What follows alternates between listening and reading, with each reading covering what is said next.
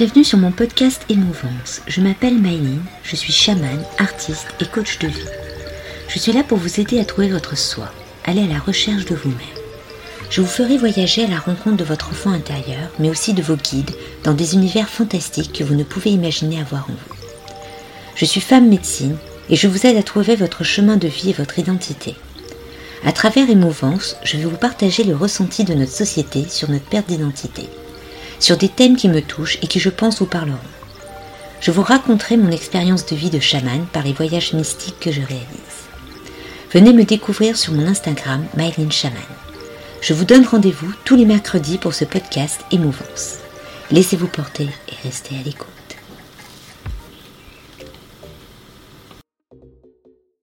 Bonjour tout le monde. Alors cette semaine, j'ai envie de vous parler de la fuite. En ce moment, je suis très inspirée parce que je vis ce que je vois autour de moi. Donc la fuite est assez courante. La plupart du temps, c'est par peur du conflit ou de se justifier d'un acte que l'on a fait ou que l'on a vu et dont on ne veut aucunement faire partie ou témoigner. Cependant, on fait quand même ressentir un sentiment, une émotion en fuyant. Donc en fuyant, la personne pense ne pas s'impliquer ou montrer ce qu'elle ressent. Mais c'est faux. Elle montre une émotion et la plus importante, c'est sa peur ou son désaccord. Fuir est considéré comme un acte lâche ou un acte de défense, de survie, si vous êtes poursuivi par un fauve, un meurtrier ou une personne voulant du mal. Mais là, moi je vous parle de la fuite d'un avis, de donner votre avis, de dire ce que vous pensez, de dire votre désaccord sur un sujet, de dire ce que vous souhaitez pour avancer. Donc des fois, on pense que fuir est plus facile et évitera une confrontation. Mais cette confrontation peut être nécessaire pour régler un conflit qui peut être un quiproquo. Donc cela voudrait dire que vous passerez une bonne partie de votre vie sur un quiproquo, car vous avez préféré fuir cela ne vous paraît pas idiot Enfin bon, le dialogue fait peur aux fuyants et se sentent menacés. Cela me fait penser à l'un de mes ex qui, dès que j'étais hors de moi sur un sujet et que je souhaitais y mettre les points sur les i, il préférait me quitter et disparaître pendant des mois pour ne pas en parler par peur de la discussion. Enfin, un vrai lâche. Et lorsqu'il était confronté et ne pouvait pas fuir, il mentait et était incapable de me regarder droit dans les yeux. Donc la fuite et la lâcheté vont de pair comme des siamois. La fuite est nécessaire bien sûr dans des situations à risque, surtout si cela touche votre santé et votre vie et si vous voulez éviter de vous emporter et brutaliser quelqu'un qui vous a fait souffrir. Mais pour une discussion, pour vous aider, vous libérer, régler un conflit minime, ne vaut-il pas mieux assumer? Donc la fuite est un acte de survie, et dans notre siècle, elle ne l'est plus. Elle devient une fuite de peur sans risque. Notre animalus ne sait plus ce qui est réellement dangereux pour nous. Est-ce que notre société nous a tellement transformés que l'on ne sait plus quand réellement fuir pour survivre? Et d'assumer et nous défendre quand il est nécessaire? Sommes-nous tous devenus des fuyants de notre vie? Fuir tout acte ou situation nous permettant d'avancer est-il devenu notre quotidien? Nous sommes de plus en plus en recherche de lâcher prise, de connexion aux autres, de connexion à nous-mêmes. Mais serait-il pas dû justement à cette fuite qui est trop présente dans nos faits, gestes et pensées?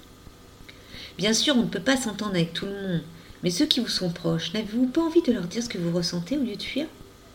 Je sais, cela fait beaucoup de questions.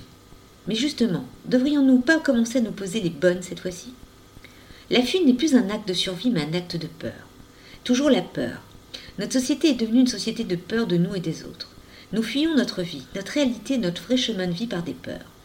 Fuite, lâcheté et peur sont un trio destructeur de notre être en tant qu'âme. Notre côté animalus ne fait plus la différence comme je vous le disais, mais notre âme, notre enfant intérieur se perd et préfère se cacher au plus profond de nous, car cela l'implique tellement qu'il vit de la peur et sa fuite à lui, c'est de se cacher au plus profond de vous, dans une boîte bien fermée. Et si un jour vous décidez d'ouvrir cette boîte de Pandore, vous verrez que votre enfant intérieur n'a jamais eu peur, ni fui avant d'être formaté par notre société. Donc n'ayez pas peur de rencontrer votre enfant intérieur, de lui demander pourquoi vous fuyez pour aucune raison. Et vous serez surpris par sa réponse. Donc étant proche de Noël, je vous propose des chèques cadeaux pour offrir un animal de pouvoir à vos êtres chers pour savoir qui ils sont, où ils en sont dans leur vie. Cet animal de pouvoir est représenté en tableau avec un livre explicatif et une consultation. Vous pouvez aussi choisir l'offre avec voyage au tambour si vous le souhaitez. Donc il faut savoir que pour un totem, il faut une attente quand même entre un mois, un mois et demi. Donc si cela vous intéresse, contactez-moi sur mes pages Facebook ou Instagram pour vous expliquer comment cela se met en place. Donc les différentes offres sont accessibles dans le résumé du podcast. Donc j'espère que ce podcast vous a plu. N'hésitez pas à liker, partager, vous abonner, mettre des cœurs. Et si vous êtes intéressé, n'hésitez pas à me suivre sur mes pages Instagram et Facebook sous le nom de Mylene Chaman. Et je vous dis à la semaine prochaine pour l'avant-dernier podcast de l'année.